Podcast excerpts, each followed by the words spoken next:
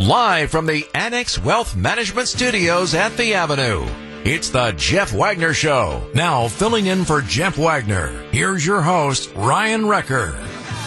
Pleasure to be back with you today. Chilly. Things are going well, though. Thanks for having me on. I have the text messaging line up if you want to message the show, 855 616 1620.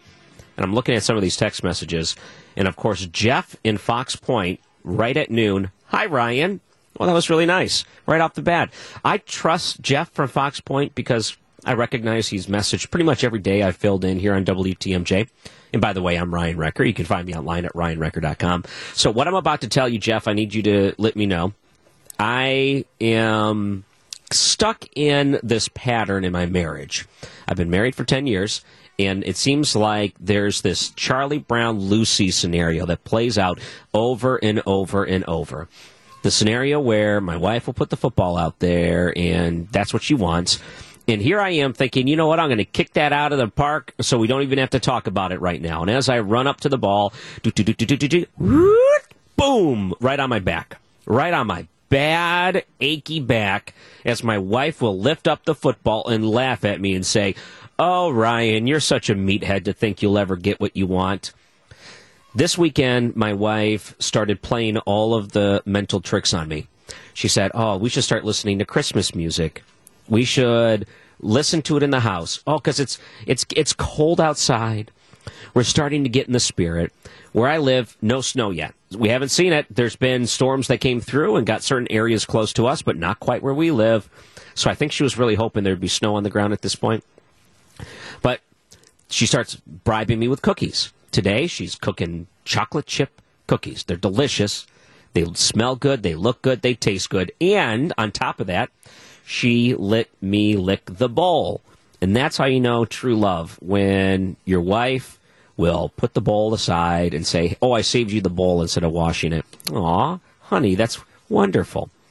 And then she threw this at me. She said, You know what the rule is? If it snows before my birthday, we can put the Christmas tree up early. I said, No, that's not the rule.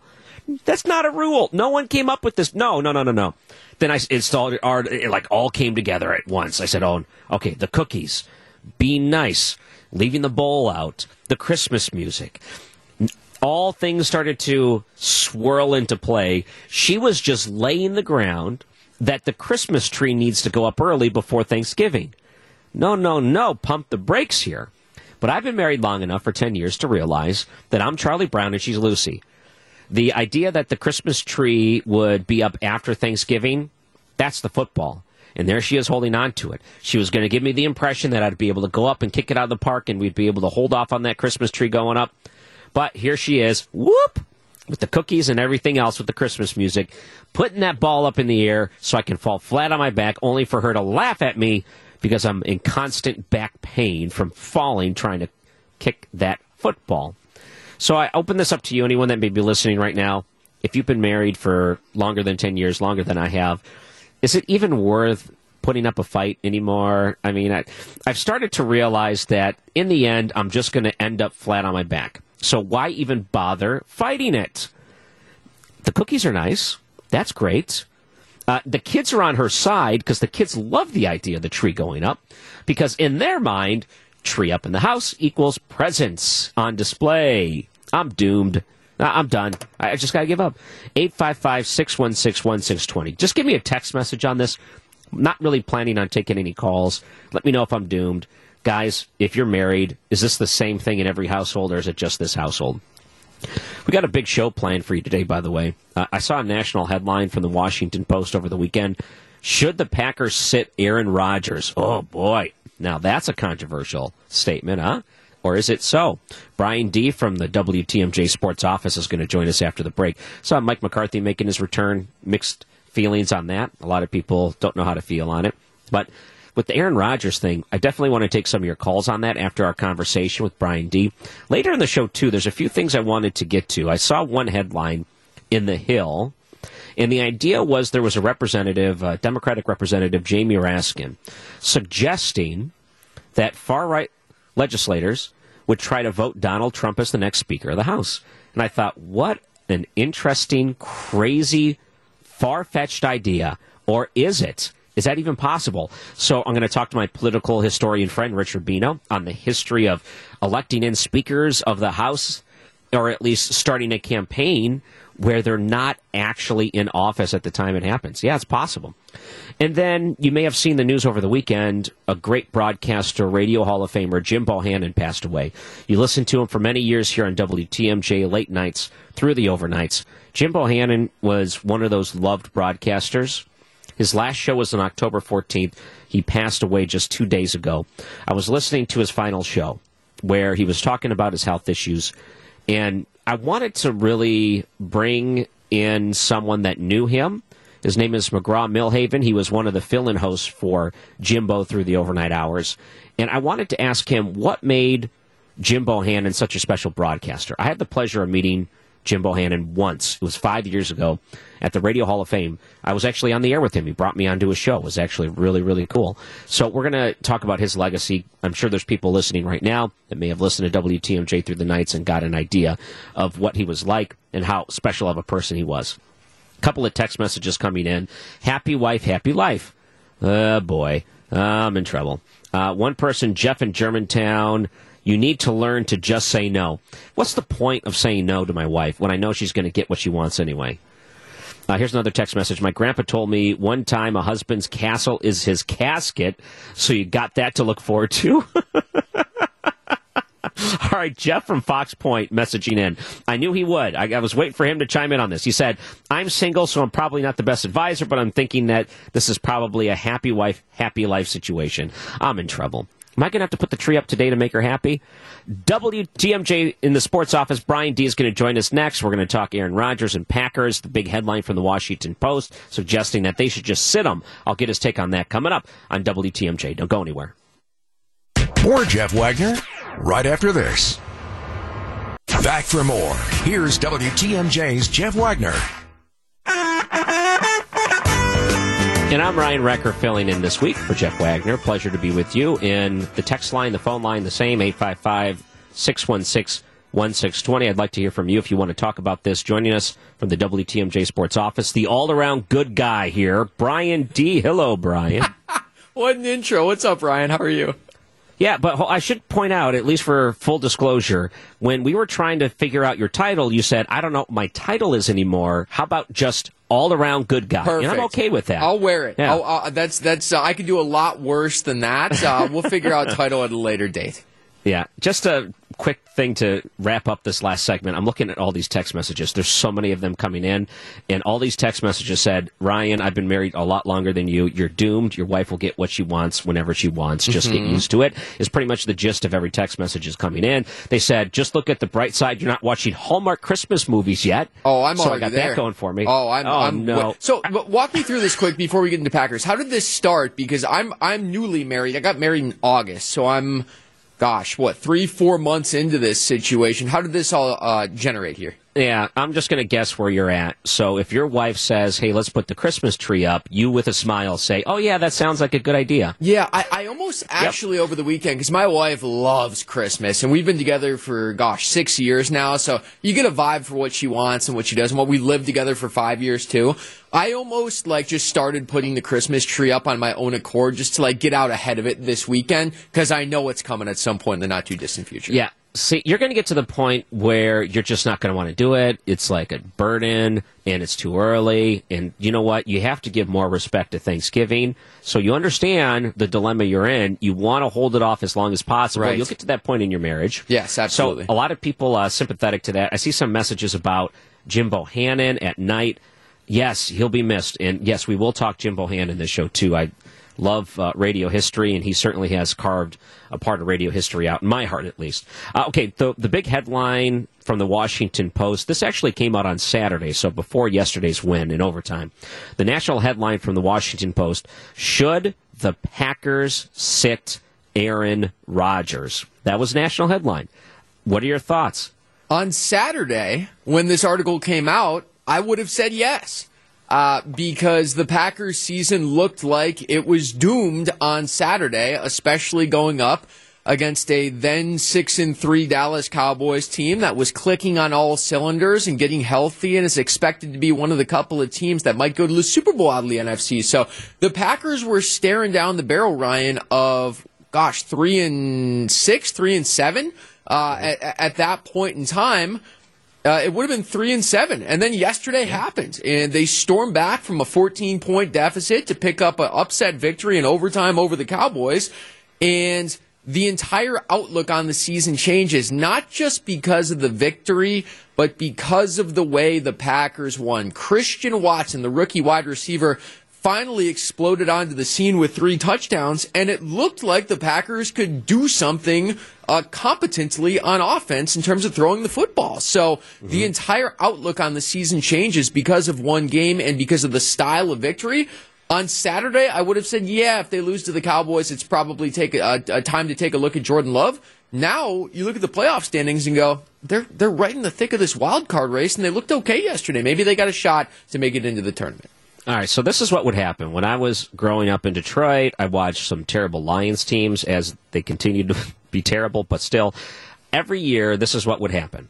You would play a year with Joey Harrington, and they would be terrible, and then Joey Harrington would have a great last game of the season. And then what would happen? They would bring him back for the next year.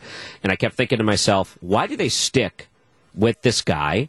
Because it's almost like they commit to him for an entire year without even questioning if they should take him out. That was back what 15 years ago, whatever that was when he was last playing, maybe even longer. I got, to look at the years, but it, it, just goes by so fast. Nowadays, it's almost day to day. People will look at one performance and they'll determine if, hey, are we going to sit him or bench him, stay or not? It's not like there's as much of a commitment as there used to be. So when you mentioned that on Saturday, your thought was, oh, maybe we sit Rodgers. And now you're thinking, oh, maybe we don't.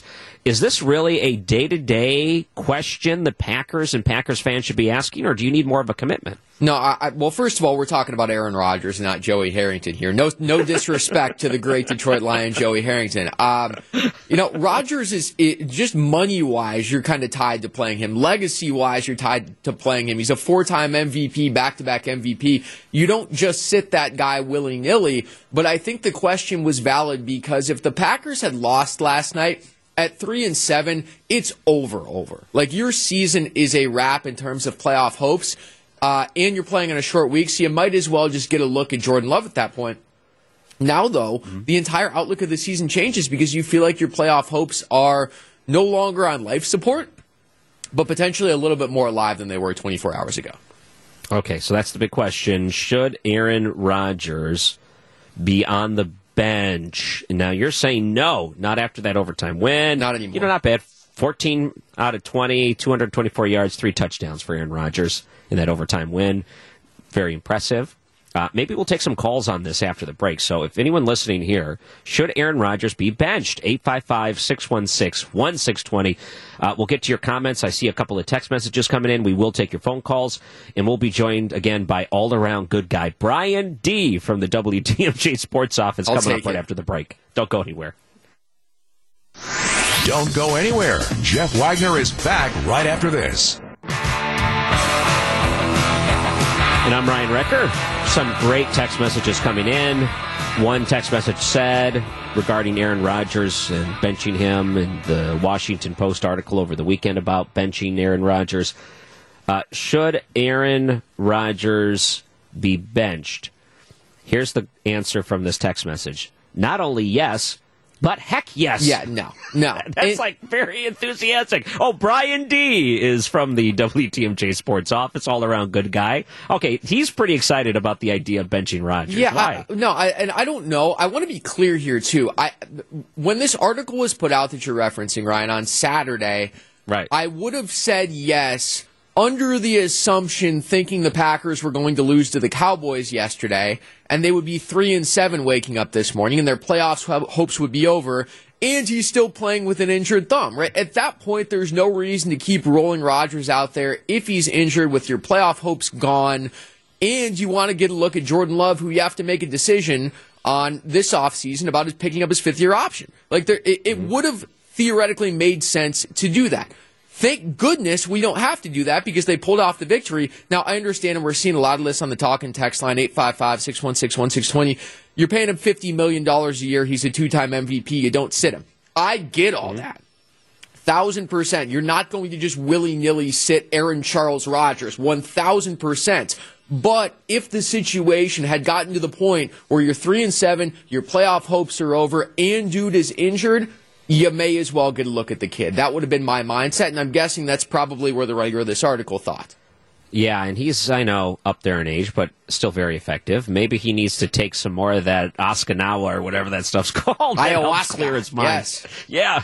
Uh, there's all these other text messages coming in. Uh, one person mentioned that uh, you cannot sit Rodgers at 60 million a year. Fair. Uh, I would agree you don't sit him. I think there's a pretty good track record of instances where it comes back to bite you. I think one of the biggest examples for me is when Indianapolis said to Colton, uh, to, to Manning, I should say, Yeah. um, you know what we're going to do? I don't think we're going to bring you back. And then what does he go win a Super Bowl with another team? Yeah, that was that was a little bit different in a sense that he had a pretty serious neck injury and was undergoing surgery. Uh, and they they thought you know he wasn't going to be able to climb back from that. If Aaron Rodgers was undergoing some sort of massive surgery for an injury that was career threatening, I think it's a different conversation. But the point is well taken, where it's like okay, it, it, you can go one in fifteen real quick if you bench your star quarterback. Yeah, I, I think you don't give up on that caliber of quarterback. In particular, what that means for the Packers if they were to uh, bench him, just for the sake of seeing what happens. Uh, let's get a quick call in before we get to the news.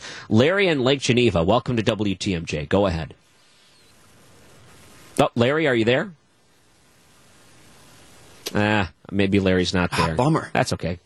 Well, uh, well, uh, Larry does. I, I guess we're going to take some calls on this. Maybe we'll do it after the break at 855-616-1620. We only have like a minute here, so as more people start calling in and to take that after the break, I have one other question for you that's sports related. If I Sure. can get to that real quick. I don't know if you saw this. So, MMA, UFC, that Ultimate Fighting thing. Dana White is a pretty popular character online, I guess. Uh, he gets out there certainly. You're familiar with UFC, right? Yeah, The absolutely. Professional, Yep. you know, kickboxing, punching, kicking, Fighting. I don't know, fighting, pretty much everything fighting. except kidney shots. Yeah, so people go out there, get knocked out, get choked out, all these different things. He is going to create a slap fighting league. Now, I don't know if you've seen these YouTube videos where two guys line up across from each other and they take turns slapping each other in the face until one is knocked out. Uh-huh. Have you seen those videos? I sure have, He is- yes.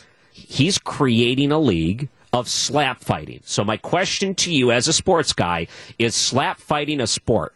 Um, yes, I suppose. I mean, if, if we're going to call boxing a sport, which is, uh, you know, theoretically the same premise, it's two guys fighting until they knock each other out, then I suppose it is. Uh, I, what, They're taking turns slapping yeah, each would I other, watch this regularly? Probably not, but would I watch it once? Absolutely, and I've been down the YouTube rabbit hole as well.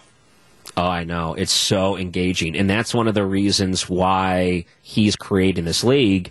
You said, I've been on YouTube. These videos get 300 million views. People want to see guys slapping each other until they knock out. No, I think the key I- could be you get some celebrities, some real big time personalities slapping each other that are like rivals publicly, then you're onto something.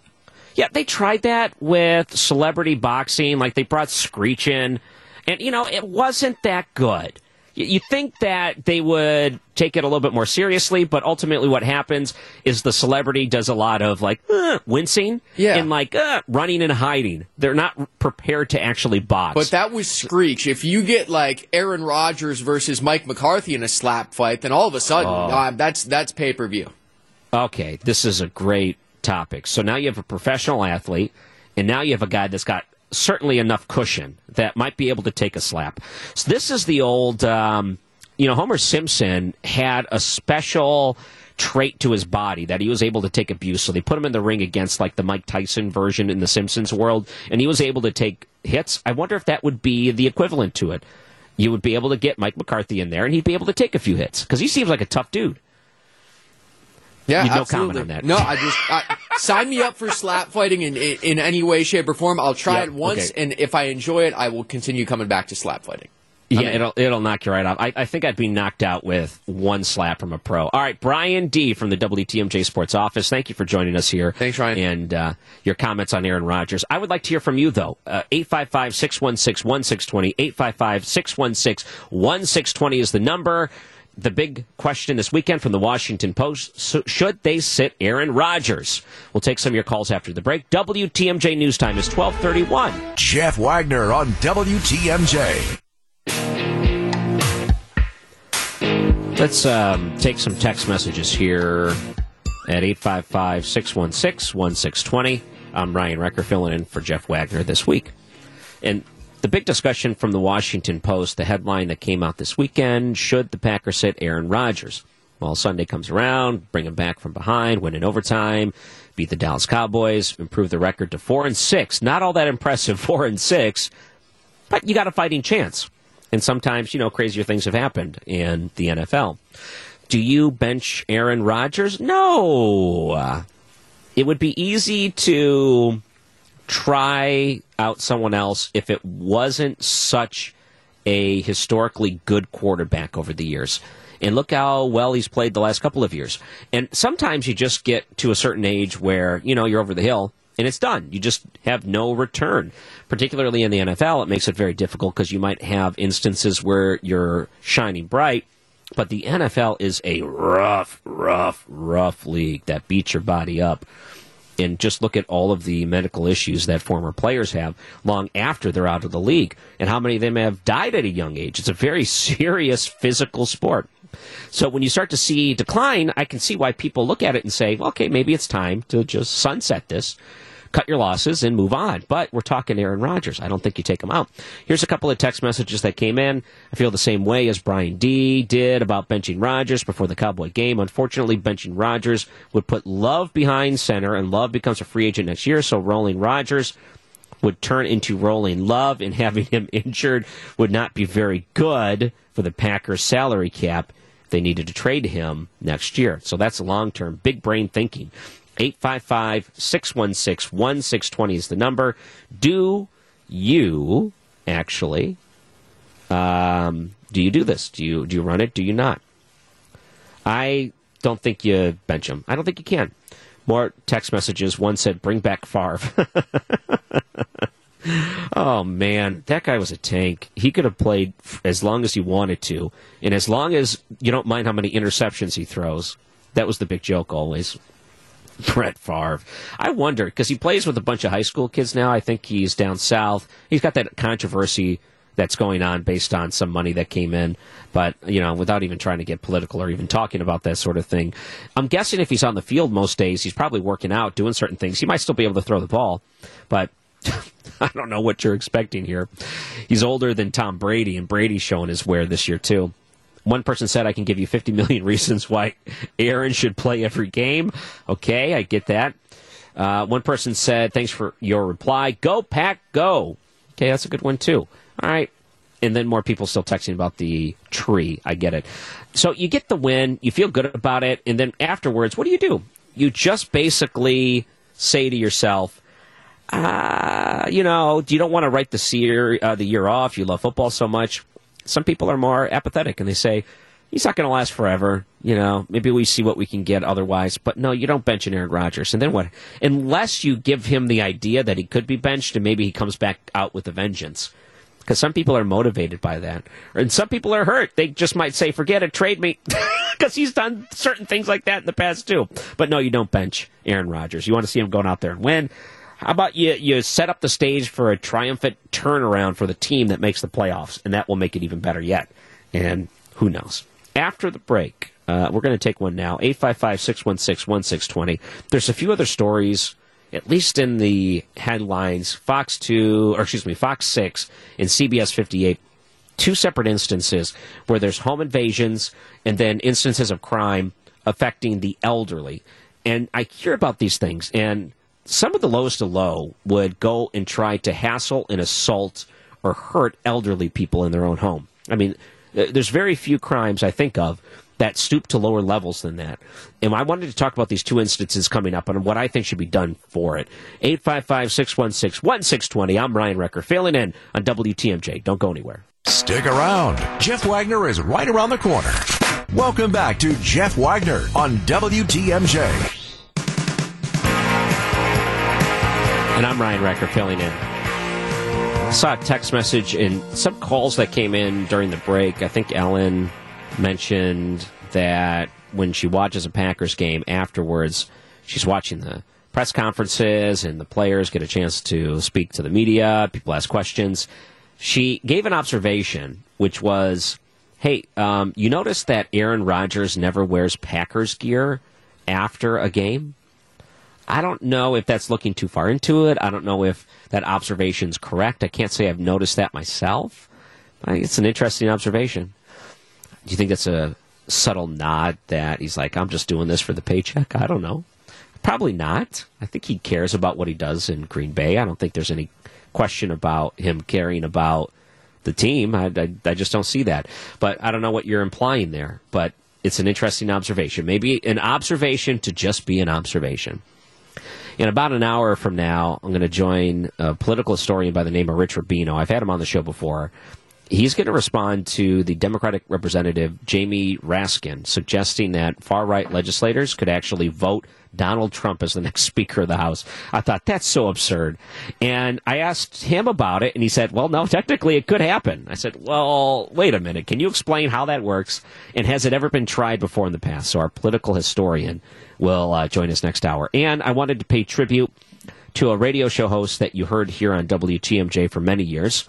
His name was Jim Bohannon. He did the late overnight show on Westwood One carried on, I mean, hundreds of radio stations across the country.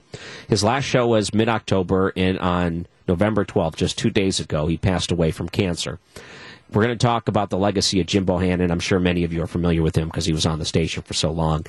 And wow, just a sad thing. He's a Radio Hall of Famer, all around nice guy. People just absolutely loved Jim Bohannon. So if you listen to him some late nights here on WTMJ, then we're going to pay tribute to him next hour, too two different stories that are headlines now. Let's go to Fox 6 Milwaukee. The police department investigating a robbery home invasion that happened yesterday near 56th and Thurston. About 8:15 at night, you had an elderly couple inside of their home, an 86-year-old Milwaukee man, 82-year-old Milwaukee woman at home at the time of the incident. What you end up having is someone breaking into their house and this home invasion, of course, very startling and you end up hurting them. The 86 year old man was taken to the hospital with injuries. The woman was taken there as a precaution because of their age. Anytime you get up to that certain point in life, you. it's so strange because when I'm younger and I'm in my house and I hear a noise, I'm checking things out. I don't know if I'll ever get to the point where I'm not cautious about my surroundings. But maybe at a certain age, you don't hear the rustling outside anymore. And you've gone so long without someone trying to break into your house that you just leave your guard down. You don't expect these things to happen. It's so scary to think that there are people in this world that would victimize elderly couples. And same thing happened. There's another story too. Uh, you can find this one elderly woman found dead, man shot by police, injured in an overnight incident. And this is something that other news is reporting. CBS 58, I'm looking at the story from there. And I'm looking at this. Uh, they arrived to the home. A 31 year old man was in there. And you got this elderly couple that, uh, 75 years old. Now, please don't yell at me for saying elderly couple. That's just what the uh, what they describe as this elderly woman who was dead inside of her house after this overnight incident. It's absolutely tragic and, and terrible. Police in kind responded with force to this man that was in there with the weapon, and you probably have been hearing updates through the news here on WTMJ. We've been covering it here. The suspect, uh, 24 year old, uh, uh, the suspect, you know, was in that confrontation with police. The police officer was actually struck, non fatal injuries, taken to the hospital for that one. The office, uh, here's here's part of it all. I look at this and say, a couple of different incidences, two in a row same night, same day, I should say, within 24 hours to be safe, that you have these elderly people inside of their own home victimized. And I think about the type of person that would try to hurt an elderly person. Um, there's just certain levels of crimes that are like the lowest of low. If you have a crime against a child, lowest of low. When you go to prison and they find out you committed a crime against a child Whatever happens to that person in prison, I have zero sympathy for. I don't care if their life is made miserable for every second they're in that prison. I have no sympathy for everything they go through because they harmed a child. I would also say that if you go to prison and they find out you hurt grandma and grandpa that were minding their own business inside of this house, you're treated the same way. I would have zero th- sympathy if, while in prison, people found out about it and they said that could have been my parents. Uh, we're going to do something about it. I, zero sympathy whatsoever if that happens inside of prison. I wonder too, what type of person would break into a house, notice the people that are inside, and continue on with what they were doing, and not have second thoughts. Uh, we're just at the point where in society we have lost our minds. Like there was a time when if you were committing a crime, then stop me if I'm wrong with this. 855 616 1620. I was under the impression there was a certain time in society where there was a certain amount of dignity with being a criminal. and it sounds so strange saying that out loud. But there were certain lines you wouldn't cross. There were certain lines, as in, if you see that the person that you're about to rob is an old lady, you don't rob that person. We're past that point. There are no lines anymore anything goes. They have zero th- sympathy for the person they're victimizing, and it's just completely wild, wild west out there anymore. There is just almost no criminal ethics, just to say the least.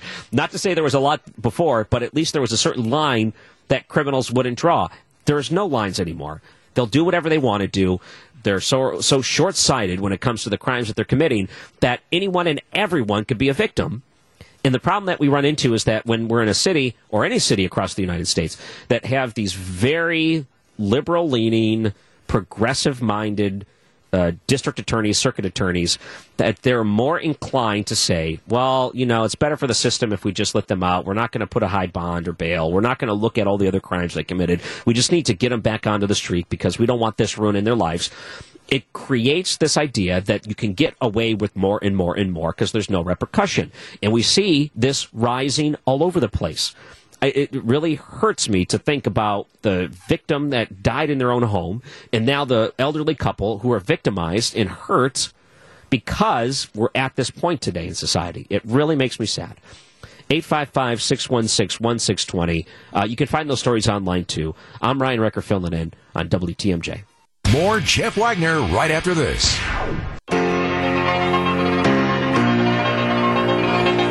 Couple of text messages to get to to look at. Here's um, a few. This is why the Second Amendment is important. I get that. One person said, You're delusional if you think there used to be a line for criminals. There never was. You even refer to it as the Wild Wild West. Uh, you read too many dime novels.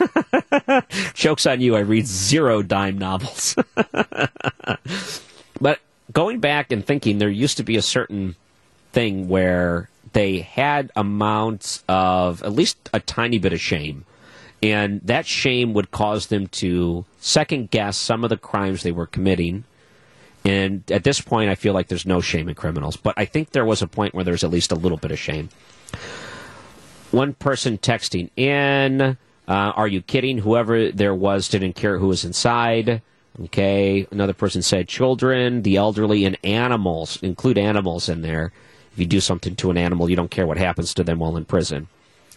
Another person said no criminal ethics, no criminal punishment, no severe consequences, no precedent being set so the others will stop. That's an interesting point. The precedent of people getting off, cycled back onto the street after they commit these violent crimes, whatever it is, they look at that and say, well, maybe the risk is worth taking if all I'm going to do is get, you know, basically no bond or nothing, and then I'm back out on the street. You know, the, the, the risk of committing the crime is all of a sudden a risk management, the uh, risk uh, assessment, I should say, and they say that it's worth it. I, hate, I hope that's not the case, but I feel like that goes on, even if it's subconscious. And we're kind of setting that stage for them to make that decision, make it easy for them. One person said, I spent half of the last weekend helping a close family member in assisted living, and those stories particularly scare me. It would not be too difficult for someone to slip into a place unnoticed. Yeah, there's terrible human beings that take advantage of the elderly in other ways. It may not be violent crimes. Sometimes violence or harm is committed but sometimes it's not. Sometimes it's theft or whatever. Uh, elder abuse is a real thing, sure. I'm talking about someone's breaking into a home and home invasion and hurting another elderly person. Just terrible. Yeah, wow, look at all these text messages. Not sure if they had access to a weapon, but a gun pointed at a purple make them second think uh, their life choices. Okay. Another text message. Yes, we have reached the point with crime that has crossed the line. It sickens me of the am- animalistic behavior of criminals beating and robbing elderly people. Another text message. No morals. It's drug addiction and no one who teaches them about being productive members of society. Thank you for those text messages at 855 616 1620. Real quick, some big news coming in today from Summerfest. I don't know if you saw this from earlier, but now the headliner has been announced Imagine Dragons. This is clip six.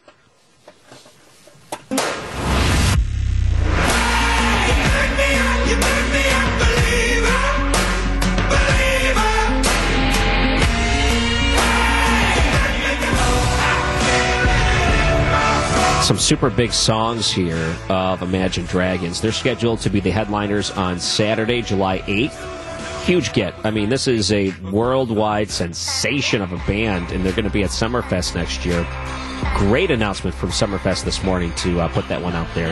Good for them happy to hear it. I'm sure there'll be a ton of people coming out to uh, to witness that one. All right, uh, coming up after the break, I don't know if you saw a big interview with former Vice President Mike Pence on ABC. We're going to discuss that. I'm going to talk to my political historian about the Speaker of the House, and we're going to remember Jim Bohannon, which you heard on this very radio station. He passed away from cancer over the weekend. You're listening to WTMJ. Live from the Annex Wealth Management Studios at the Avenue. It's the Jeff Wagner Show. Now, filling in for Jeff Wagner, here's your host, Ryan Wrecker. Always great to be with you, and I'm always happy to see the text messages. And the text line is 855 616 1620. A couple of text messages. And uh, one interesting text message came in just in regards to the topic we had before the news at the top of the hour. It was just how brazen criminals have become. And really, there's no line they won't cross anymore. It seems like there is nothing that stops them, not even to the point of elder abuse or children. It's quite terrifying. And one person said same thing happens in the workplace. I think this is in response to how lenient we've become about breaking rules, laws, things like that. But in this case, rules. It said, "Oh, you can make it to work on time. Uh, can't do your job. That's okay. If you can't make it, you can't do it. We're just you know everything's got to be catered on your schedule. Uh, you know, I kind of see that point, and I do see that in society where there's certain amount of norms that we used to have. Norms meaning that you would show up to work on time, you would actually work when you're at work, and they didn't really have an obligation of bending over and catering to you. But here we are, things have changed some. Wow. I, I kind of see that trend. I do. Maybe that's for another time, another discussion. In a about 25 minutes from now, political historian Rich Rubino will join us. And I saw that Democratic Representative Jamie Raskin suggested that far right lawmakers could vote Donald Trump as the next Speaker of the House. I thought, uh, what are you talking about? Is it really far fetched? Can it happen? Has it happened where someone that's not in a political office at the time was elevated to Speaker of the House? And tell me about the times it was attempted or at least discussed. We'll talk to Rich Rubino about that. And I also wanted to ask him about pardoning turkeys. There's a long history of presidents pardoning turkeys. Why do we do that? What's up with that tradition? So I thought since I have him on the line, we'll discuss those two things.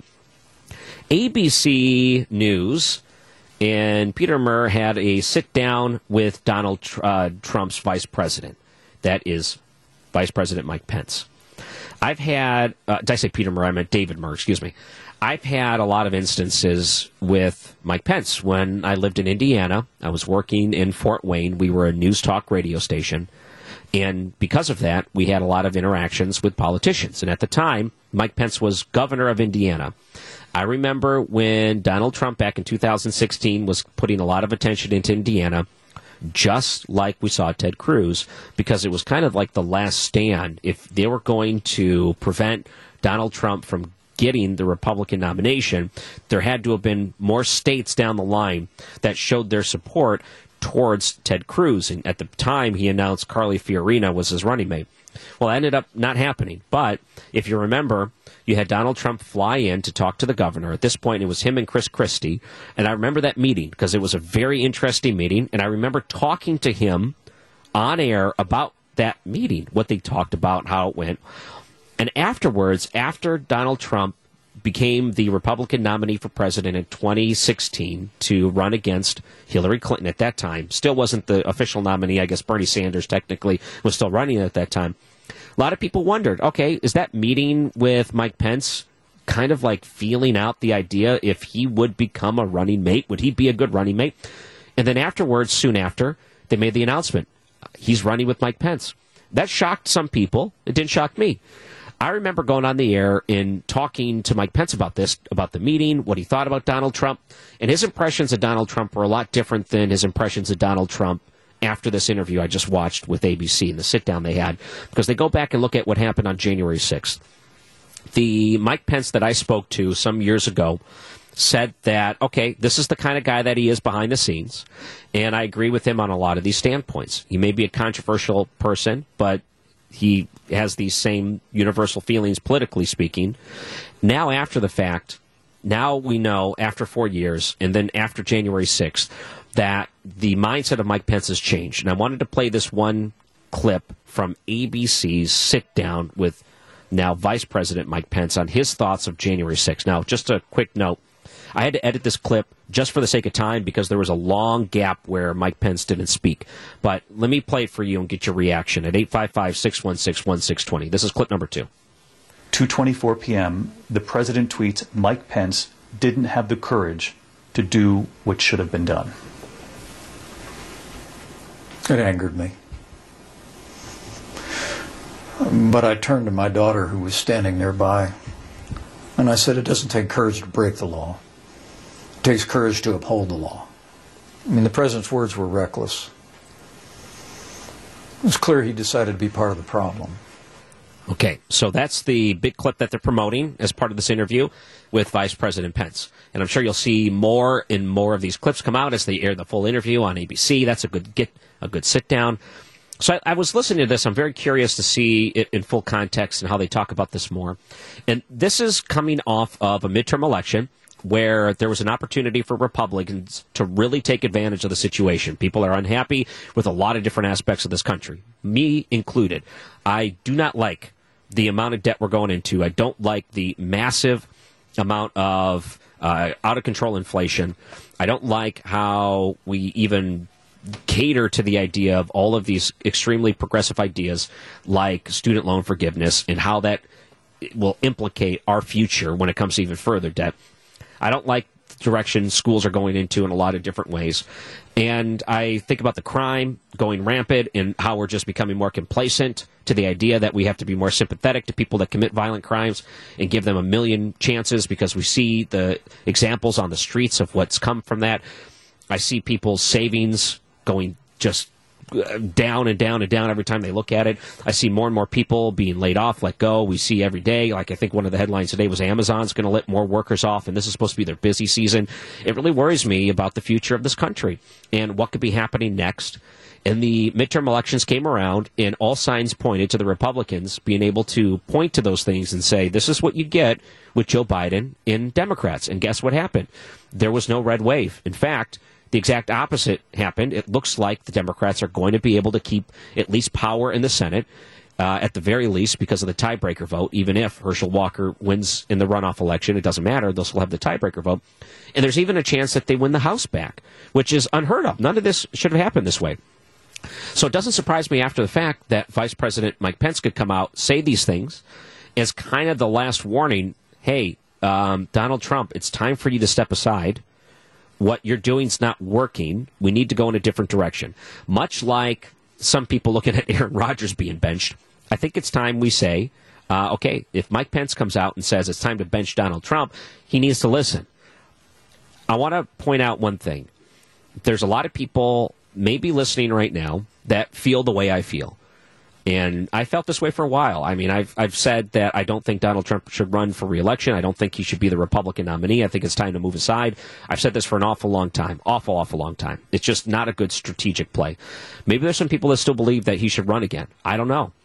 I think I'm with Mike Pence here, and I've known him for a long time, not personally, but interviewed him, and he's a good guy. And there's no reason to disbelieve anything he says and the way that he feels.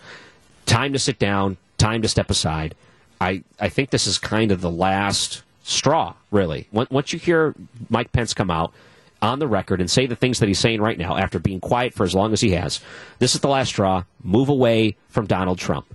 855 616 1620. Give us a call. Uh, I'd like to hear what you think about this interview. Your thoughts on that coming up after the break. 855 616 1620. I'm Ryan Wrecker filling in. Filling in for Jeff Wagner. Don't go anywhere. Stay tuned. Jeff Wagner returns after this on WTMJ. Welcome back to Jeff Wagner on WTMJ. Uh, we are getting an awful lot of text messages in right now at 855 616 1620. I would like to hear from you. Use your phone and call in. Uh, it, it's always better for you to be able to represent your voice that way and if you disagree with me, even better, 855 616 1620. We don't have a lot of time uh, this break because I ran late in the first segment, but I do want to make sure we get some calls before our political historian Rich Rubino after the uh, 130 news. So let's look at a couple of these text messages coming in. Um, Pence talks now. Sheesh, Paul Ryan, Mike Pence, and others could have spoken up about Trump on January 7th, 8th, or 9th of 2021, but they didn't. Okay, that text message is from Jim. Uh, one person texted in and angers me to hear this clip about how President Trump treated his own vice president. There are some Republicans who defend Donald Trump at all costs. I cannot fathom how those people don't defend Mike Pence, who served our country with dignity and honor. That was a text message there. Let me just comment at this point. It's such a weird way we're going to have to look back at the legacy of Donald Trump in hindsight.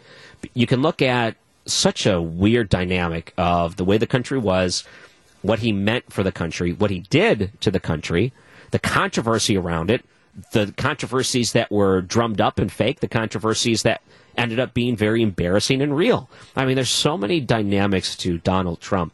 I think people can grab on to the part that they like and say that the other stuff could be excused if I can keep the things I like about him. And it's such a weird play because in I guess my life we've looked at politics as a almost a package deal. You get the whole whole thing. And we kind of abandoned that mindset with Donald Trump. I would definitely circle back to the way the economy was with Donald Trump and probably point out that all of these big tech companies that are firing 10,000 at a time would also yearn for the days of the Trump economy. Is the economy the biggest motivator for you? In some ways, having a job and being wealthy and successful in your life and being able to uh, hold a family together uh, these are all very core values of what we know as American values. And you know what? Those are being destroyed right now. So I can see why you would be able to grab uh, onto one part of the aspect and ignore some of the other parts. I get it. totally do. But it doesn't mean we can't discuss it all as a whole and we can't examine each part of it and what's the good and what's the bad. I think that's the hard thing with Donald Trump. It's uh, either all good or all bad. But no, I think there's good and bad that we can discuss with him. Uh, text message from Rick in Norway. No red wave uh, happened because all those negative things that you just said or cited uh, are not, in fact, negative things. The country is doing just fine, and there's no need for you to worry about the people's pocketbooks. I don't know if you mean that tongue in cheek, but what do you mean? Everything's fine. That's laughable. No, everything's not fine. Actually, things are not good at all. A uh, couple of text message. Pence didn't have uh, didn't do anything for two years. He refused to testify at the January 6th committee. Now he comes out with a big book deal. Republicans have no heroes because they exiled them long ago. This whole, you know, the Liz Cheney mindset. Oh, the Republican hero that we're looking for. Kinzinger. Oh, the Republican heroes we're looking for. No, I don't know. I, I just don't see that either. I, I don't really look at them as heroes per se. Um, but some people do text message uh, uh, values are not being destroyed. You're definitely part of the problem, not the solution. Oh, there's a lot of values that are being destroyed here today. Uh, you know, if you wanted to call in, let's do it. We got a moment after the break. just for your call, Rick, if you want to. 855 616 1620. We got to do that. And don't forget, political historian Rich Rubino's joining us in about uh, 15, 20 minutes from now, I should say, regarding one of the interesting things that Democratic Representative Jamie Raskins brought up about the next Speaker of the House position. I'm Ryan Wrecker, filling in for Jeff Wagner on WTMJ. Stay tuned. Jeff Wagner returns after this on WTMJ. You're listening to Jeff Wagner on WTMJ.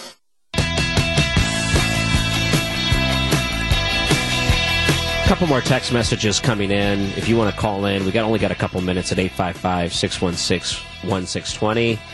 Uh, text message Pence should have spoken up on the day after January 6th. It could have stopped all the crazies in their tracks. He's just promoting a book. Don't buy it. Okay. Uh, one person texted in, I'd rather have a job and other core activities around that than be part of the destruction of our cities, destruction and distortion of our history or other social so called progressive activities. Trump created problems but didn't destroy our country. That is an interesting point because there were certain problems that Donald Trump did create, but the idea is that he ultimately tried to put America's best interest first. So the way he handled foreign policy, for example, how many times did you hear people say that he's a laughingstock to the rest of the world?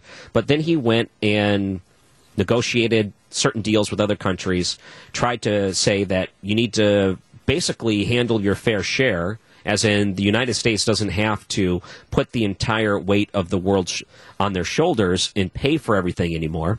And you saw that some other countries started to figure these things out and agree. And how many times have you watched videos of some of his speeches after the fact? There's one that became very famous when he was warning Germany if you rely on Russia for your energy, uh, you're going to be in a lot of trouble. And what did they show the delegates, of, uh, the delegates of Germany laughing at Donald Trump? Oh yeah, right, ha ha ha ha. And here we are today.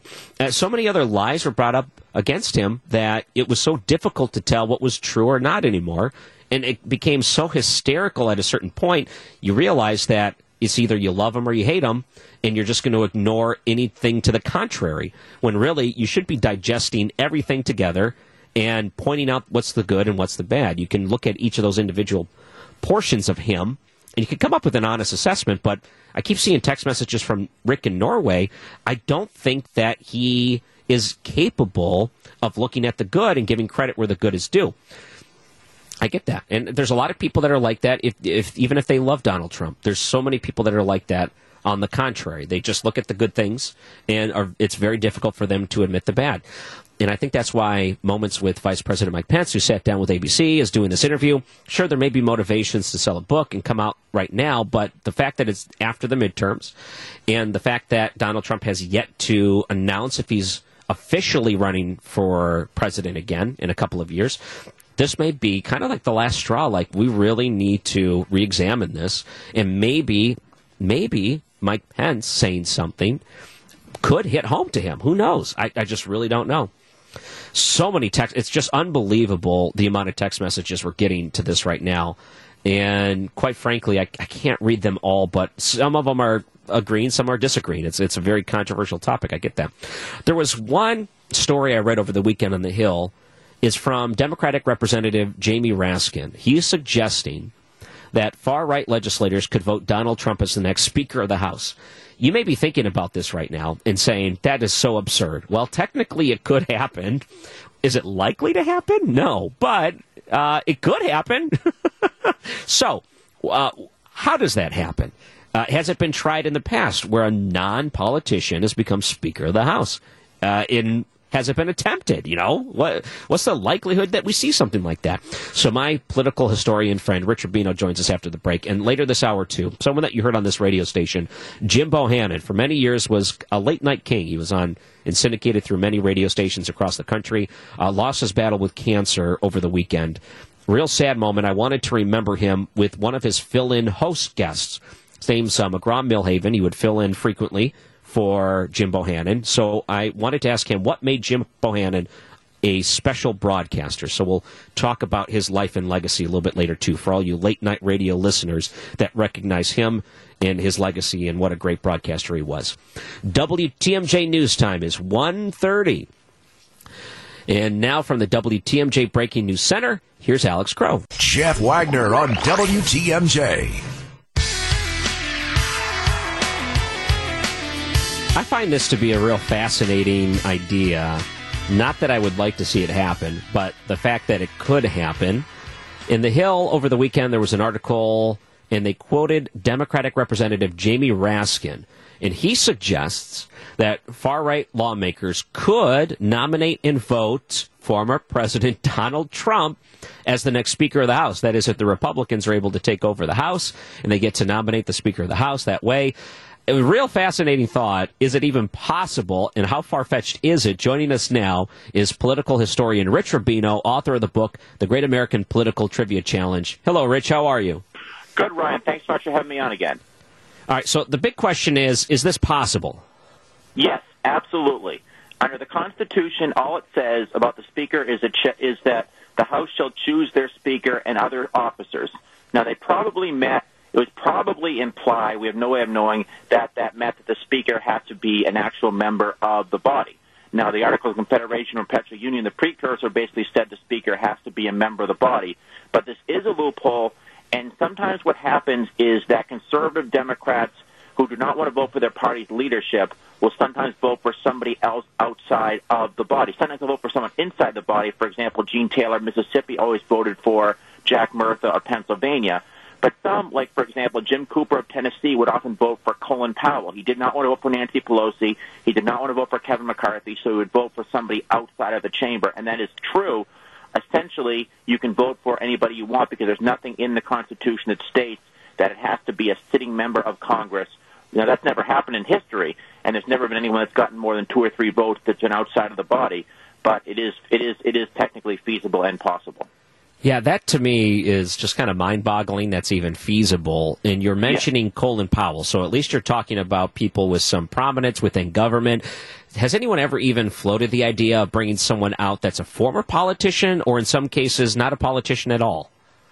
No, uh, no, not at all. Nobody's ever put up, you know, like no no one's ever put up somebody that's completely outside of the political spear. No one's put it up like you know Snooki or JWoww or just done it as a joke or anything like that. But um, but, but theoretically, theoretically, they could do that. And this is the Trump scenario. Now this is extremely unrealistic, but the scenario is that somebody from the Republican Party theoretically. So what happens is basically they go around. The clerk basically reads every single name of the every single name of a member of Congress and when they read them, they yelled out who that person is, who the person is going to be that they're getting, that they want to be Speaker of the House. And generally speaking, the Republicans nominate the leader of the Republican Party. So in the Republicans' case, it would be, uh, say it would be Kevin McCarthy.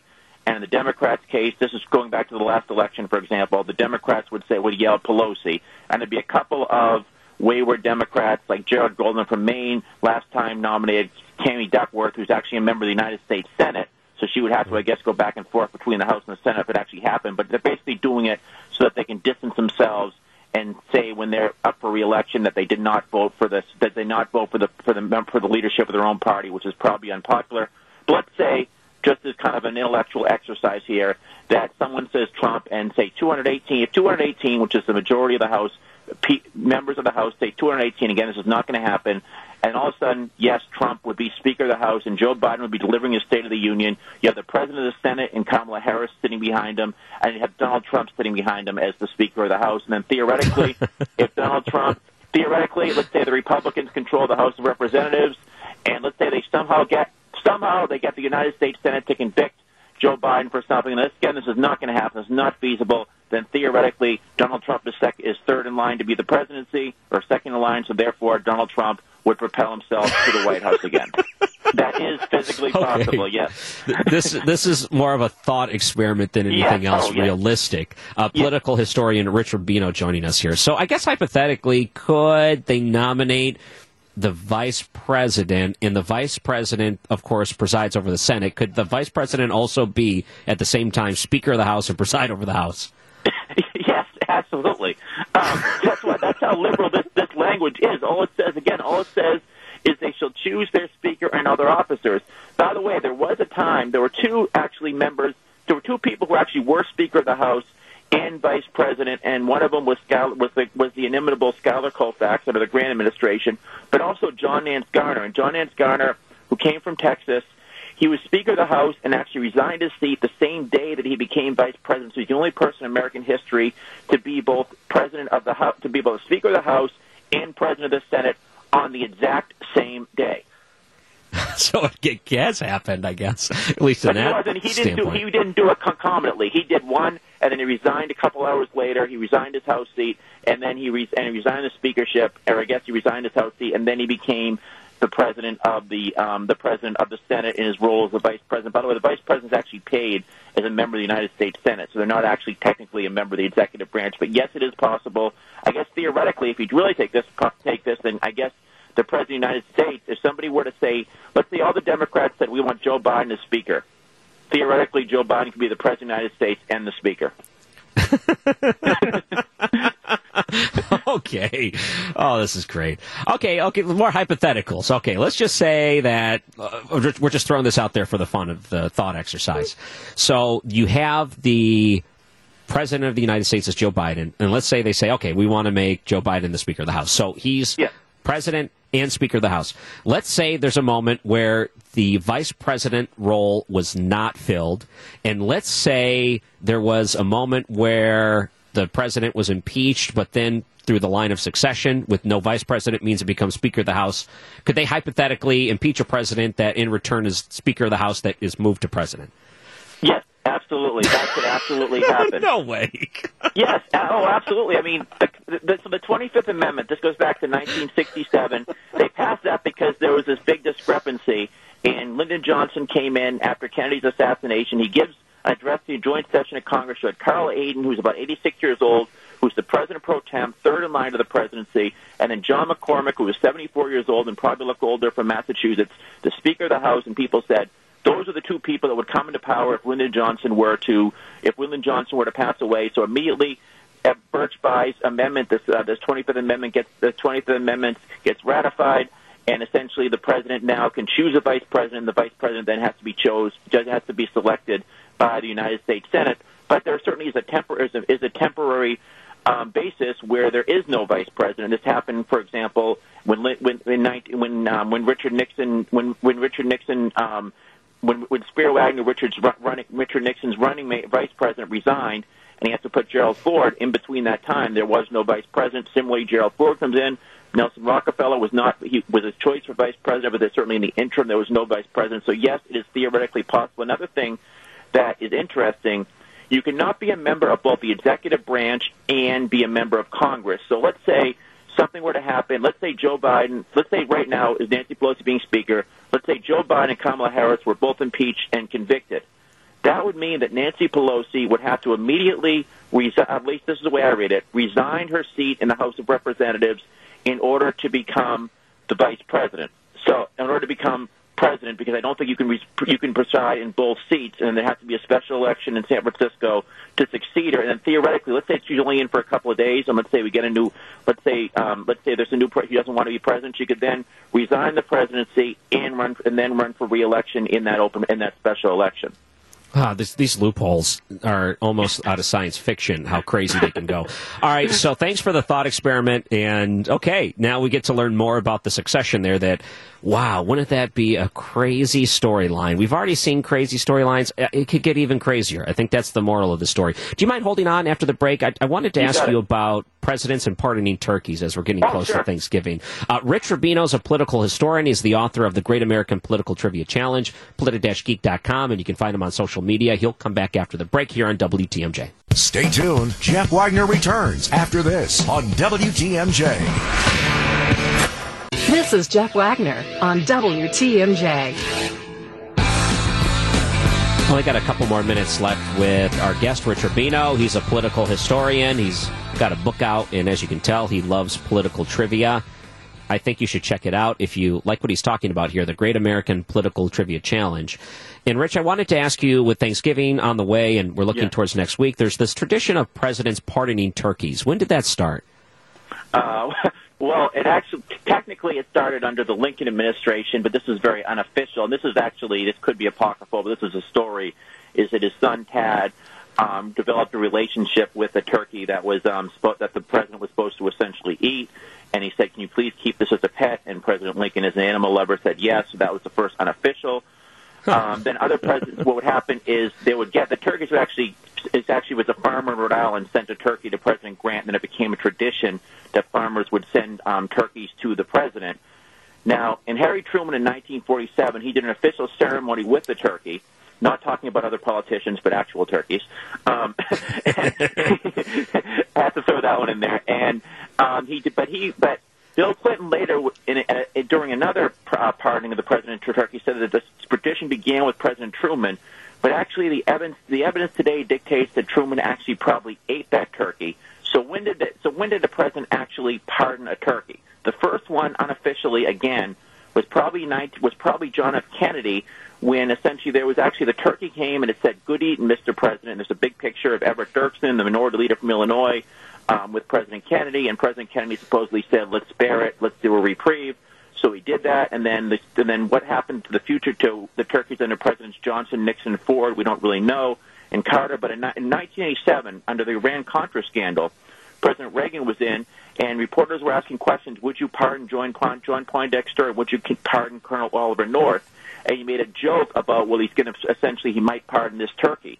So that's where the kind of the, the actual term, the first time anyone actually used the term pardoning, became came up.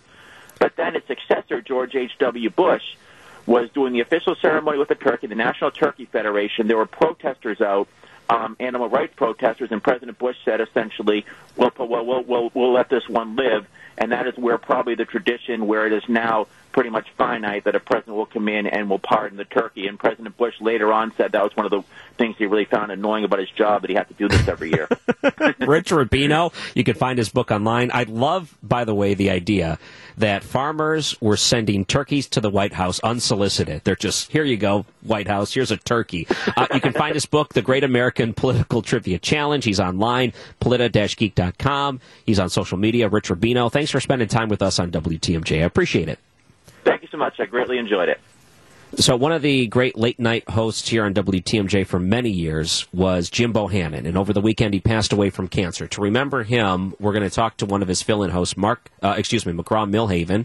He hosts a show in St. Louis, and I wanted to let him tell the story of Jim Bohannon, what made him a special broadcaster. And we're going to do that after the break. I'm Ryan Wrecker, filling in on WTMJ. More Jeff Wagner right after this. Any late night radio listener is probably familiar with Jim Bohannon. He hosted a show for, oh man, how many decades? I think all the way back to the 1960s he started his broadcast career, but you heard him fill in for Larry King before he went to CNN, and then afterwards Jimbo took after that time slot and stayed there for many years. He was on 500 radio stations, even this one here at WTMJ, and it wasn't until his last show on October 14th that he announced – that he had some serious medical issues, cancer. And he said, The doctors told me I could be three weeks, it could be three months. I, I don't know, but it's not looking good. Uh, he About four weeks after he passed away on November 12th. And his final messages, I was listening to it over the weekend, and he mentioned a broadcaster I know, McGraw Milhaven. He's someone that filled in for Jim Bohannon on multiple occasions. And to talk about Jim Bohannon, his legacy, and what made him a special broadcaster, we welcome McGraw Milhaven on to WTMJ. Hello, McGraw. Hello, uh, Ryan. Thanks for asking. It's a sad day, but uh, love to talk about Jim. I am um, sad to hear this because a lot of people really didn't understand he was sick. I think when it was reported that he was retiring, they thought, oh, you know, he's up there in age. He's 78, so it's time. But really, it was because he was sick. I, I was hoping that instead of dwelling on that, we can talk about what made him a special broadcaster and what you may have admired about him.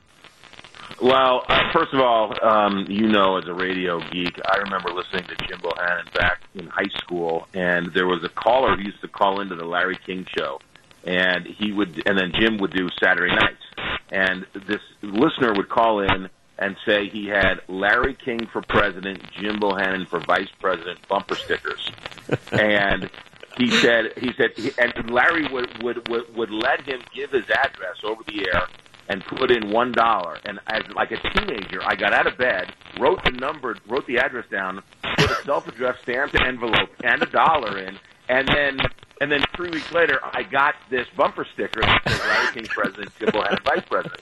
So all these years later, right, I get into radio and I meet Jim Bohannon and I say, Jim, um, I have the. Uh oh. Oh, McGraw Milhaven. We just the phone line dropped. You know, between Rich Rubino and McGraw, I wonder if we're having some phone issues because that was a little bit gravelly there too. And at first, I thought, oh, I wonder if it's just our connection or not. So hopefully, we'll be able to get McGraw back. Oh, what a great story!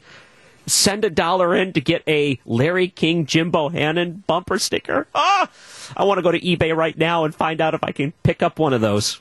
Oh man, we'll see if we can get McGraw back, but oh, that's a bummer. But he filled in for Jim Bohannon for you know years, the late night host and show. And when Jimbo had his last show, he gave a shout out to a lot of his filling guests over the years, and included McGraw Milhaven to thank him for his work there. So I'm glad he was able to join me there for a second. I had the pleasure of meeting Jim Bohannon about five years ago at the Radio Hall of Fame ceremonies. This would have been 2017.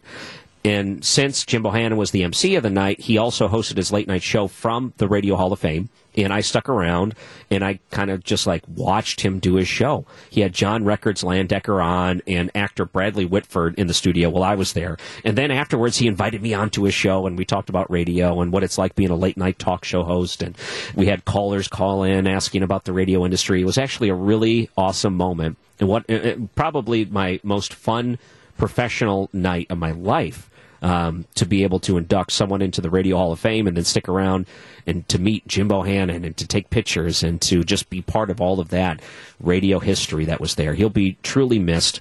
Passing away on November 12th, just a couple of weeks after his last show, which was on October 14th. Jim Bohannon, a true legend, true, true legend. Uh, hopefully, we can situate the phone lines to get those back because coming up after the break, I saw a story, and the story was about jobs in posting salary ranges. I am so in favor of this, and I wanted to give you an example of the way job listings are today and why some places are uh, requiring that when they post it up online. We can give us a call, text message 855 616 1620. I'm Ryan Wrecker on WTMJ. Don't go anywhere.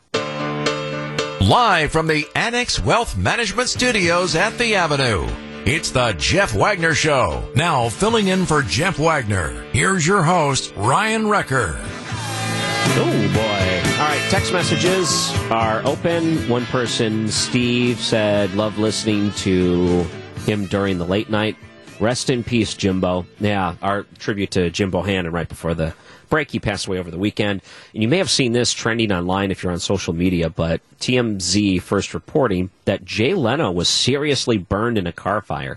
So, trying to get an idea of what happened, he was working in his garage. One of the cars erupted into flames without warning. Apparently, it burned his face. They say, luckily, it didn't penetrate his ears or his eyes but it sounds like his face was burnt pretty bad during this car fire.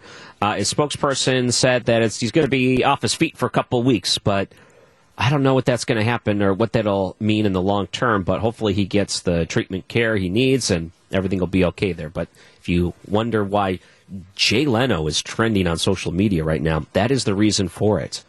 Uh, I wish the best for him. I, I wanted to mention a story I saw on Axios.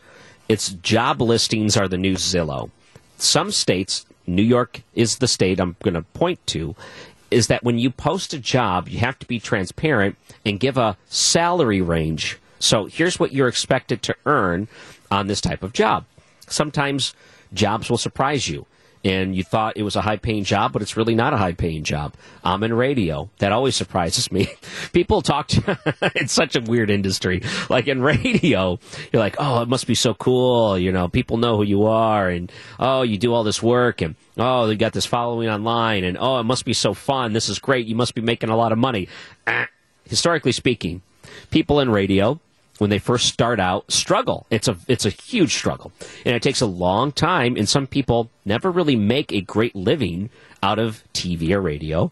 But we're starting to see now, at least online, that there's a lot of other competition out there. And sometimes people like say, ah, you know, see, I can't, can't afford this. They get out of radio and do other things. That happens very common with like TV meteorologists or like, you know, a lot of times TV reporters, they'll be like, okay, I'm going to go work with this company as their spokesperson now or this large entity like a hospital or whatever. How many times have you seen things like that happen?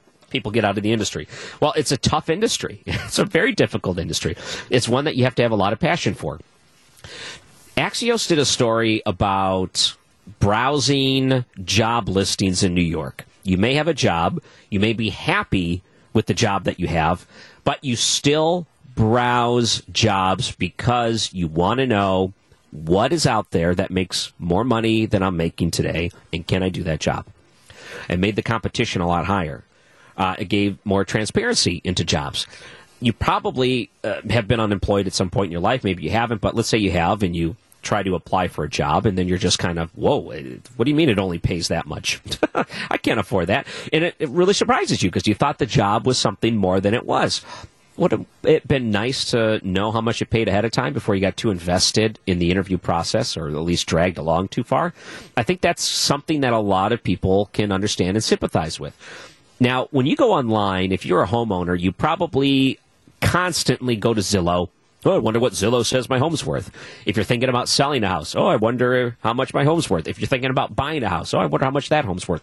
You do a lot of scanning, and out of a lot of curiosity, you want to know what something's worth. Well, what if you are that thing that you want to know it's worth? What about the skills that you have today? Don't you want to know if you can make more money? I think show, what was that? That infomercial from the 90s with Sally Struthers. Do you want to make more money? Sure, we all do. That's basically what's playing out today. And much like people go online to see their home value, they want to go online and see their job value. So, do you think it would be good that every state in the United States, let's just make this a normal thing. If you're going to post a job, post the salary range in the job. Should that be required for anyone posting a job? Here's the phone number 855 616 1620. 855 616 1620. Should all employers post the salary range with the jobs they're posting? I am 100% behind this. I think it would be fantastic if that was the case. More transparency that way. And let me point out this too imagine you're working for a company and you see there's an opening at your company and you find out that they're going to hire someone in making a higher rate than you are doing the exact same job. Tell me that wouldn't cause a little controversy. And doesn't that put the sort of burden on the employer to make sure they're doing the best they can without lowballing you? It seems like this would be more consumer friendly and more employee friendly and would probably help things all the way along. So I can't say New York City has done a lot of great things, uh, but this salary transparency law that they put into place, I love it. 855 616 1620. Call or text. Should all job listings include salary ranges? It's required in New York. Should they do it here in Wisconsin? 855 616 1620. Better yet, if you are someone that is hiring right now and you have open positions, uh, have you considered putting a salary range in there? Or are you afraid to because, hey, I don't know, maybe they won't want to work for you if they find out how low the pay is? Be honest. Tell me. Call me if you're an employer. Better yet, 855 616 1620. I'm Ryan Wrecker filling in. We'll take some of your calls after the break on WTMJ. Stick around. Jeff Wagner is right around the corner. Perfect bumper music with money this just seems to make sense here. Way to go for our producer today, Isaac. 855 616 1620. Should employers be required to post job salary ranges when looking for the next hire? I think they should. I think it'd be great. 855 616 1620. And I was looking at some of the data behind that. So the law is pretty new in New York City they mention that some national sites like Indeed or whatever, if you go and post your resume and try to find people to hire you, they say that um, they have about a 30% increase in applications when the company lists that sort of information. I would more or less be curious to find out hey, do the person working next to me doing the same job, who, by the way, doesn't work as hard as me, by the way, doesn't have as much skill as me, earn more money than me or not?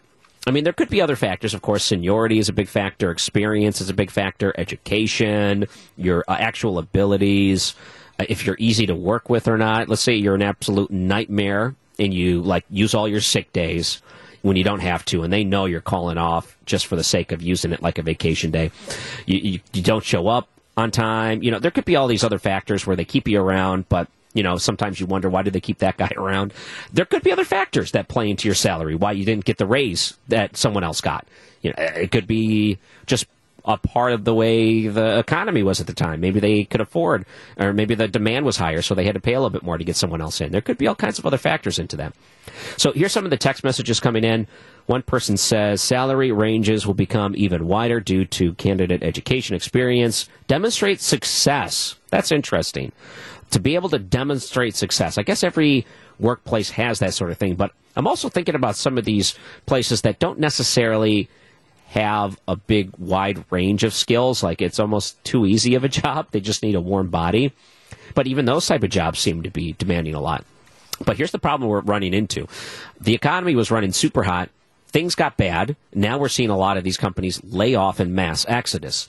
Uh, it's actually quite sad. I think one of the stories today was Amazon was planning to do it soon, and they're just worried that some of these other big companies may be doing it right before Christmas and Thanksgiving during this holiday break. It's actually quite sad the state of the economy with the as terrible as inflation is, and not really having great signs that things are getting better anytime soon. Uh, it does scare me an awful lot. Uh, we're in a bad shape right now. I, there's nothing to be too optimistic, I guess, when it comes to this. We have a lot of hurdles to jump still for the American economy. Uh, one person said, We don't need another law. Companies don't post salary ranges, will eventually suffer. Okay, so the idea that if everyone uh, finds it to be a good idea, let them do it on their own. One person said, as a recruiter with over 10 years of experience, the simple answer is yes. However, some candidates only see the top end of the salary range, which depend on experience. Second, it can create internal equity issues. That recruiter that texted in, can you call and explain what you mean by that? Because I'm, I'm kind of curious. I would think that if you find out the guy next to you who has the basic same amount of experience, the same job title, and doesn't work as hard as you are, and you find out that person's making more money than you, that would cause a lot of friction inside of a workplace. In fact, um, I think being able to post these uh, recommendations of, on job salary online would give you more ammunition to go in and say, hey, you're going to hire someone in at a higher rate than I'm here, and I thought I was loyal to this company. What are you going to do for me? I think that opens up the door for you to be able to negotiate better for yourself if you're a good worker. I think that's the kind of thing we want. 855 616 1620 is the number. Should they post salary ranges on job postings? I think absolutely yes. We'll take a break, and we'll be right back. I'm Ryan Wrecker filling in on WTMJ. Don't go anywhere. Jeff Wagner is back right after this. Welcome back to Jeff Wagner on WTMJ. Lucky for me, Jeff Wagner is allowing me to fill in during his time off this week. I'm Ryan Wrecker. You can find me online at ryanwrecker.com. You know, I do a podcast with my wife. We posted a new one today. It's a book review podcast, and uh, it's actually really fun. So I hope you can enjoy it. A couple of uh, text messages that came through. Uh, if they're just posting salary ranges, why wouldn't uh, you know what the guy next to you is making unless he tells you? I understand that you may be discouraged if you find you are making below the low end of the posted range. Yeah, you can talk about that. I find that in most workplaces, it's almost taboo where people don't talk about how much they make. I mean, you could ask someone and they might tell you, but for the most part, people don't do that. It's not necessarily a bad thing, and you're allowed to talk about how much you make. They can't enforce or tell you you can't discuss amongst your coworkers. I know there's been some jobs and I've seen pictures online where people will post a sign up in the break room. You are forbidden. You're not allowed to talk about how much you make with your coworkers. Well, that's not allowed. I mean, you can't be punished for that. It's not against the law to discuss those things. But they do everything they can to try to discourage it. And based on that one text message, you won't exactly know how much the guy next to you is making or whatever it is. But if they, let's say, out of the lack of job supplies or whatever that's out there, uh, the lack of people that are supplying the jobs, I should say, the workers. Let's say that their demand is a little bit higher and they have to pay a little bit more money for that next person to come in, and you were brought in when it wasn't that. If you're making less than a new guy, um, yeah, this is your opportunity to negotiate a higher rate to say things have changed. Uh, if you're going to pay this person to come in with no experience, it'll probably flake out on you and, you know, won't show up to their shift. Hey, you know me, uh, I'm reliable. I do good work. Uh, I need to make more money. And how about you uh, start there? And if they say no, then the good news for you is that you know how much companies are paying. If it's more than what you're making, you can get up and leave, go to a different company. I think that gives you the opportunity and gives you true power to better yourself. In a lot of ways, you should be finding ways to better yourself, whatever job that may be. Another thing I saw online that I thought, oh boy, I am with you on this one. There is a Reddit subreddit for Milwaukee, and people, for the most part, post things that are going on, or people like, oh, where should I rent uh, an apartment? What's the good breakfast place? Uh, did anyone see this car broken into? You know, people post all kinds of things across the city on this. And I saw one that mentioned they were in line at a fast food restaurant for 30 minutes. They were finally second into the window, and they still haven't got their food. He says, I'm too hungry to leave. I'm too committed at this point. This is still a problem. During the pandemic, we were at the point where we looked at fast food workers as essential workers, meaning that we needed to have people staffed in the drive through line because we need to still feed people and people still need to eat. So, based on that, they're essential. So we need to get them in there. But what we found is that during the pandemic and in these other times, people were going out less, spending less. They were a little bit more leery of the fast food. And maybe they might be getting orders brought to them at their home. They might not be going out and driving out. If they were working from home, they may be less inclined to go to a fast food restaurant. They may be more inclined to pick up food from, you know, a traditional sit down restaurant that's a carry out. Just because if they're going out, they might as well do that. It's not a convenience thing. In a lot of ways, fast food is a convenience type of impulse food buy. So when the person's st- sitting in line there and saying, oh, they've waited 30 minutes, it reminded me of just 2020, where pretty much every single person that went through his fast food line was sitting there forever. We're still running into these issues with the workforce right now. So many different places are short staffed, understaffed. They're finding that it's difficult to bring good people in and pay them at a rate where they'll stay or even show up. And I saw the one text message about the recruiter that uh, messaged in. I heard that if you were to go to a job temp agency, that it might even take you three months to get staffed at a job. Uh, this is what they told me. They said there are a lot of jobs out there. They do need people in certain job positions, but a lot of these employers are so behind, they won't even look at the applications for a couple of months. They might not get the time to put them in the system let alone offer them a position in a temp agency. So if you go in with the intention of, hey, I know that people need labor, I'm here to labor, yeah, you can sign up and wait on them to give you the okay to come in. It makes me wonder of how much of that's happening on a corporate level with some of these fast food places, where there may be people that actually want to work, and maybe the amount of money they can make at a fast food restaurant is probably as high as it's ever been because of the need for it. But it's just taking so long to hire people, and it's got to be frustrating working at these places knowing that you're working like a dog and they're not paying you anymore, and still you're shorthanded, and they can't bring someone in, and they can't get their act together. And as they continue to post these things, I keep thinking that there's some places that seem to always have their act together. And I think it like Chick fil A, for example. You can go online at a Chick fil A. There's probably someone outside of the restaurant taking your order. By the time you get it out there, they say, My pleasure, and you're to the window and out. They, like, they try purposely to get you in and out as fast as possible. I love things like that. How many times have you gone to a fast food place and seen that kind of effort? No one does the Chick fil A effort. I wish all places were like that. And maybe having that type of work atmosphere, or at least that impression of it, is so much more powerful than the, hey, you're going to come in here, we're going to grind you until you hate yourself, and you're going to smell like fryer grease for the rest of the day, and you'll have no appreciation. And oh, yeah, by the way, we're not hiring more work because uh, we're just not. We're going to put the sign up, but we're not going to hire anyone. That's demoralizing. That makes it so much more difficult. Now, you as the consumer are trying to drive through some of these places, and it's no better than it was two years ago when they were discouraging people from working. And we're still stuck in that same cycle. Whoever posted that up on the Milwaukee subreddit there, it's not just you in Milwaukee. It's like that everywhere right now. All right, so coming up after the break, over the weekend, Dave Chappelle hosted Saturday Night Live. I stopped watching Saturday Night Live. The only reason I watched the monologue was because Dave Chappelle was performing the comedic monologue. And over the weekend after the monologue, he has been slammed and criticized for normalizing anti Semitic behavior. This goes back to Kanye West and some of the other things we've seen as of late. I'm going to play for you a couple of his jokes, and I want you to tell me if it's offensive or not. This is Dave Chappelle on SNL. After the break, we're going to take a look at uh, everything that went into it. So get ready to call in, text in for that one too. WTMJ News Time is 2:30. Now from the WTMJ Breaking News Center, here's Alex Crow. Welcome back to Jeff Wagner on WTMJ. Looking at some of these text messages. Hello, Jeff's replacement for the week. That's how the text message starts.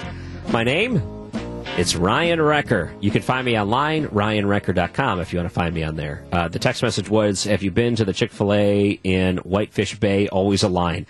No, Chick fil A's always have a line. Always, always, always. But they move through it quickly. That's kind of the point. Man, their food is so good. I, I just love their food. Just a side note their chicken minis that they serve in the morning are so good. Oh, I can eat those every day. They're so expensive, but so good.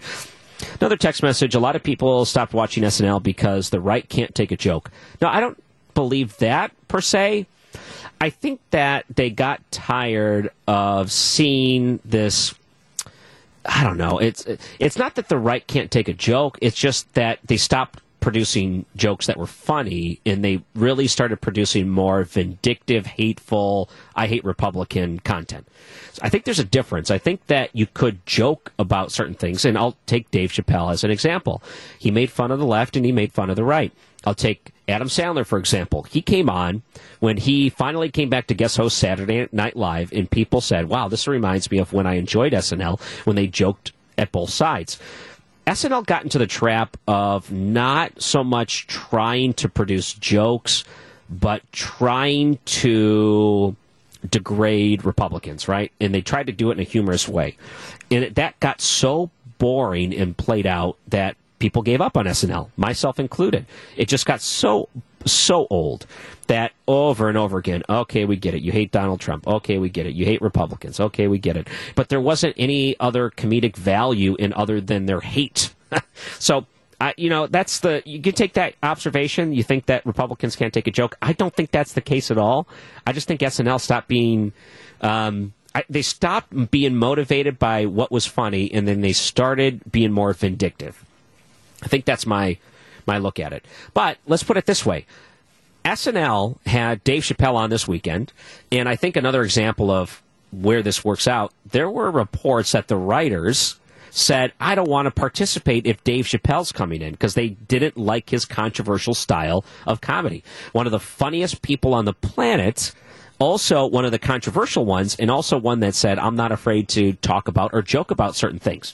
So in the last couple of weeks, we've seen anti Semitic comments from Kanye West and Kyrie Irving. Not Kyrie, yeah, he's the basketball player that retweeted a documentary that had anti Semitic undertones. So he had to kind of backtrack on that and apologize kind of on that, but really it started with the whole Kanye West thing. So Dave Chappelle came on and was joking about these anti Semitic moments of Kanye West. In some groups, the Anti Defamation League, one of them, came out and said, uh, this is bad. Dave Chappelle is normalizing anti Semitism by joking about Dave Chappelle, uh, or joking about uh, Kanye West. So I wanted to play for you some of the clips of Dave Chappelle over the weekend if you missed the monologue. And I want you to tell me is this offensive? Is it just simply comedy? Are we too sensitive? Are we not sensitive enough? Is it better to joke about it? Is it better not to joke about it? I think these are all valid questions. I'll tell you that I'm not offended by the jokes because it's Dave Chappelle telling the jokes, and I get that Dave Chappelle's coming at it from a point where he's doing it for the comedic understanding of it, and he's not doing it in a way to try to be shocking, you know? It's just Dave Chappelle's style of being Dave Chappelle. And I think he's earned a certain trust level where you can take it at the best possible way without him purposely trying to offend people. So here's Dave Chappelle. Um, and this is how he started his monologue to try to set the stage where people immediately found it offensive. This is clip number three. Before I start tonight, I just wanted to read a brief statement that I prepared. I denounce anti Semitism in all its forms. and I stand with my friends in the Jewish community. And that Kanye. Is how you buy yourself some time.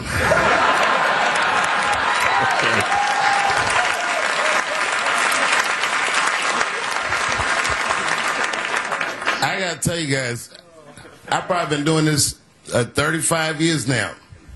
And early in my career, I learned that there are two words in the English language that you should never say together in sequence. And those words are the and juice. I've never heard someone do good after they said that. Okay, so that was Dave Chappelle opening his monologue on Saturday Night Live.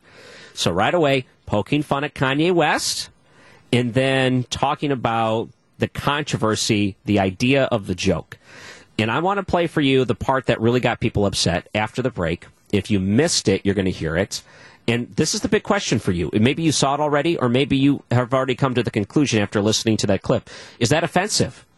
Is Dave Chappelle joking about Kanye West's anti Semitic comments offensive to you? 855 616 1620. Their argument is that they're normalizing anti Semitism. They're normalizing this by joking about it. But Dave Chappelle looks at it differently and says it's comedy. You joke about things that are even serious, and that's part of comedy, joking about things that are also serious topics. 855 616 1620. We'll take some, uh, your comments and some of your calls after the break, too. And the clip that is getting a lot of people looking at it and saying, oh, this went too far. Right after the break, I'm Ryan Wrecker filling in for Jeff Wagner on WTMJ. More Jeff Wagner right after this. This is Jeff Wagner on WTMJ. Looking at some of the text messages coming in before I play the Dave Chappelle jokes that a lot of people are looking at as offensive and anti Semitic, or at least normalizing anti Semitism from Saturday Night Live this weekend. Uh, one person said, anyone remember Don Rickles or Andrew Dice Clay, who I personally didn't like? Another person said, the Jewish people have a right to be offended. The Germans tried to murder all of them and succeeded in killing six million of them. They deserve to be hypersensitive to it. Another person said, this is Dave Chappelle being Dave Chappelle poking fun at Kanye West.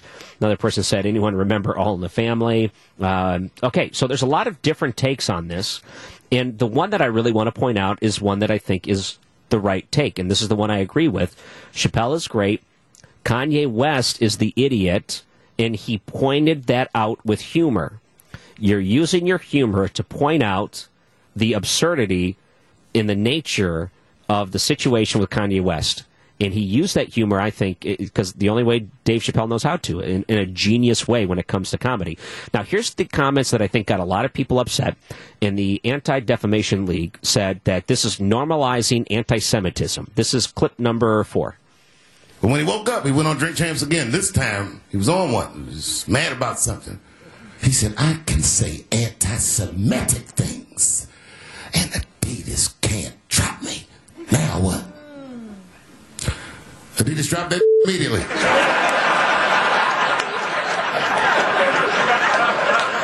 Ironically, Adidas was founded by Nazis. And they were offended. I guess the student surpassed the teacher. It's a big deal. He had broken the show business rules. It's just a rule, you know, the rules of perception. If if they're black, then it's a gang. If they're Italian, it's a mob. But if they're Jewish, it's a coincidence, and you should never speak about it. oh man, oh man, that's how you get in trouble. That's Dave Chappelle telling the jokes. But as you know, they point out just how dumb and absurd this Kanye West thing is to think that he would do something like that. Okay. So are you offended by these comments? Are they really bad? Are, are they normalizing anti Semitism? Or is it genius through comedy pointing out the situation and where it is? Let's go to Mike from Illinois on the line. Welcome to WTMJ. Go ahead. Good afternoon, Ryan. How are you? Good. Go ahead. So the first two clips you played, um, not offensive at all.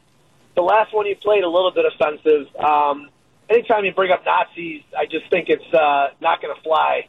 Um, it, it was a little bit funny, but still, it does just kind of make light of what happened. I don't think the first two uh, segments you played were offensive at all. I think Chappelle was just pointing out Kanye West, and that's what he was doing in the third segment segment he played. But then he, I guess I felt he took it a little too far with that.